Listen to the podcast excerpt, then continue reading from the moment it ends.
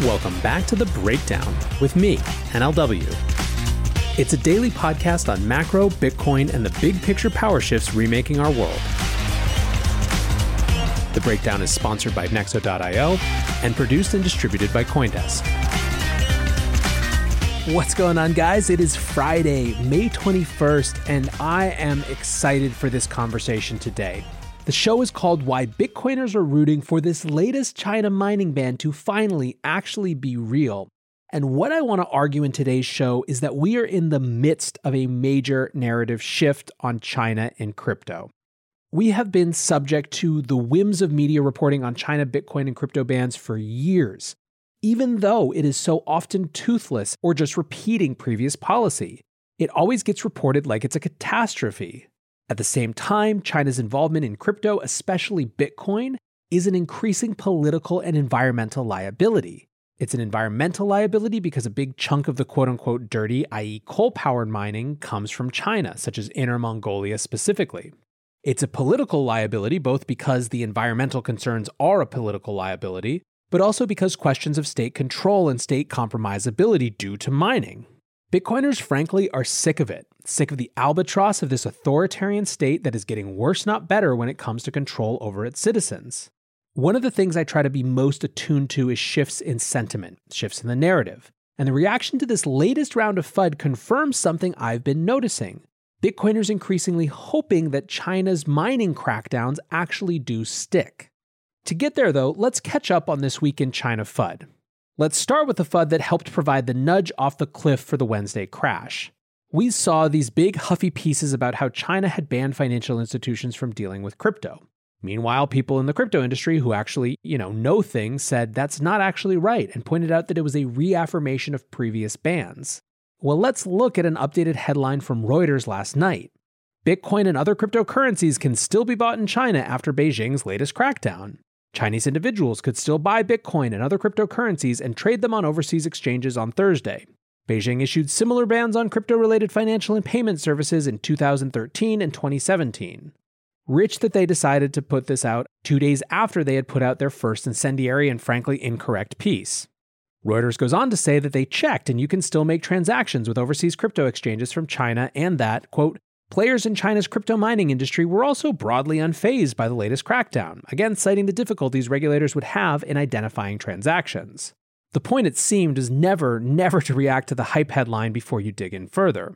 But that's not the end of the story, because on Friday morning a new report started coming in, this one with perhaps more serious implications. Liu He, China's vice premier, had a meeting with the Financial Stability Committee of the State Council. According to the meeting records, this statement came through. Quote, we should be more alert and look for potential risks. We should crack down on Bitcoin mining and trading activities and prevent individual risks from being passed to the whole society. Coindesk said about this, quote, this is one of the most high profile warnings against cryptocurrencies in recent years. The State Council is the chief administrative authority of China, where heads of cabinet level executive department make national policies. Dovey Wan said, The seriousness of news is definitely much more than normal China FUD, can be material. One, it's a direct order from the State Department. Two, it's emphasized by the VP of the PRC. In China's policy, execution and impact really matters on where the order is from and who announced it to the public. Also, the CCP has a known pattern to push policy updates on Friday night, same for the traditional finance markets. For it to be executed, there needs to be a series of executable docs passed down to the actual agencies, so we'll wait for those in the coming weeks to gauge levels of seriousness. Dovey also added what to watch for. Quote, in the next few weeks, keep an eye on overall hash rate drops, which will likely happen, expect to drop at least 30%. Keep an eye on law enforcement actions towards Huobi and OKX, likely but not sure how serious. Looking for the best way to unlock your crypto's liquidity? Nexo.io is exactly what you need. Borrow against your digital assets at just 5.9% APR. Earn passive income with yields of up to 12% and swap between more than 75 market pairs with the instant Nexo exchange. Try the Nexo wallet app to get the whole 360 degrees of crypto banking. Get started at nexo.io.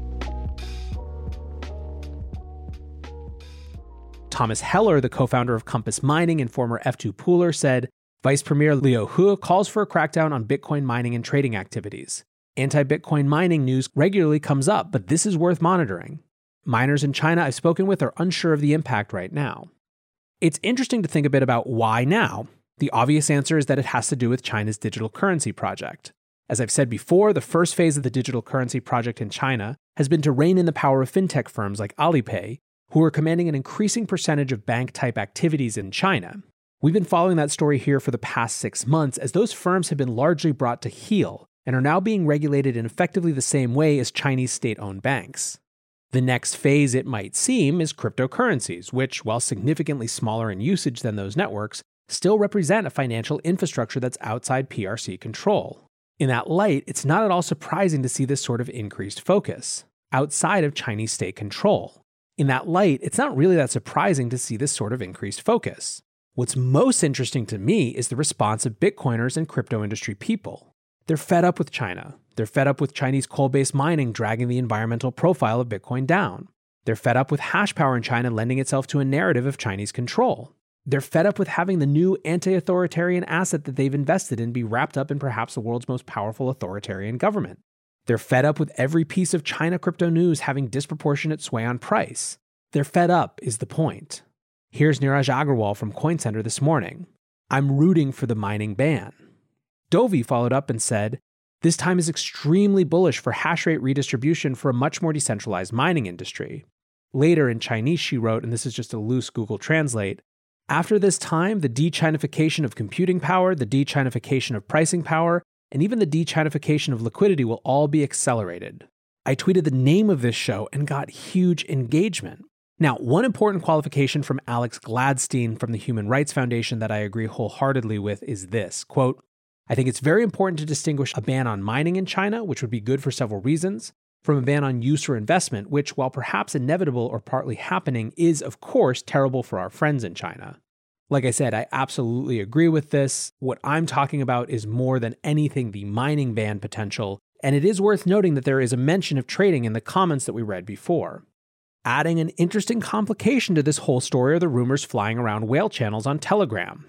Here's one that's forwarded from the Asian Whales VIP channel. Quote, According to our sources in China, the ban on mining is only restricted to mining operations run by coal fired thermoelectric power plants. A limited ban is not a complete ban, and this has always been the case, not news. Mining operations based on hydroelectric power plants are not banned. There's a good chance this is just another FUD. Could this mean that China is also looking to rid itself of ESG concerns around mining without compromising the industry as a whole? Certainly possible. Whatever the case, it does feel distinctly like there is a shift in attitudes on China and Bitcoin. And importantly, this has been ongoing.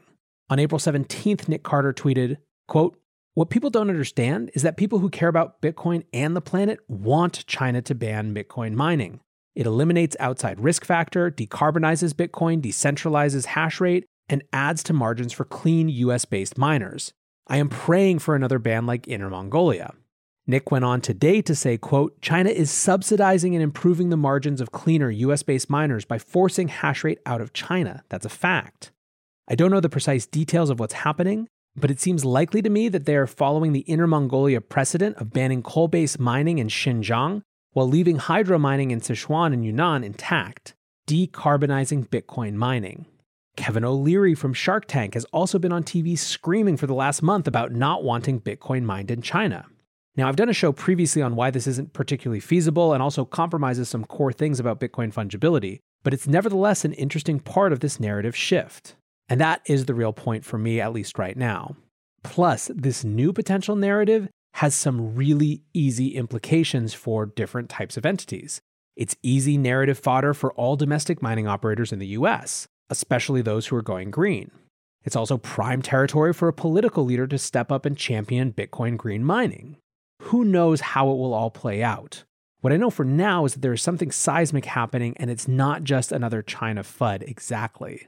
There is something more significant about how power is distributed in Bitcoin and what the geopolitics of Bitcoin actually look like that we're going to have to pay attention to over the months to come. For now, guys, I hope you are headed into an awesome weekend. Enjoy the early summer. I appreciate you listening as always, and until tomorrow, be safe and take care of each other. Peace.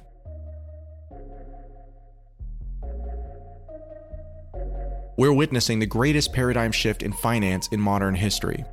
Join thousands of newsmakers and influencers talking the future of money at Consensus by Coindesk, a live virtual experience of leaders, changemakers, virtual reality meetups, keynotes from Ray Dalio, Gary Vaynerchuk, and much more.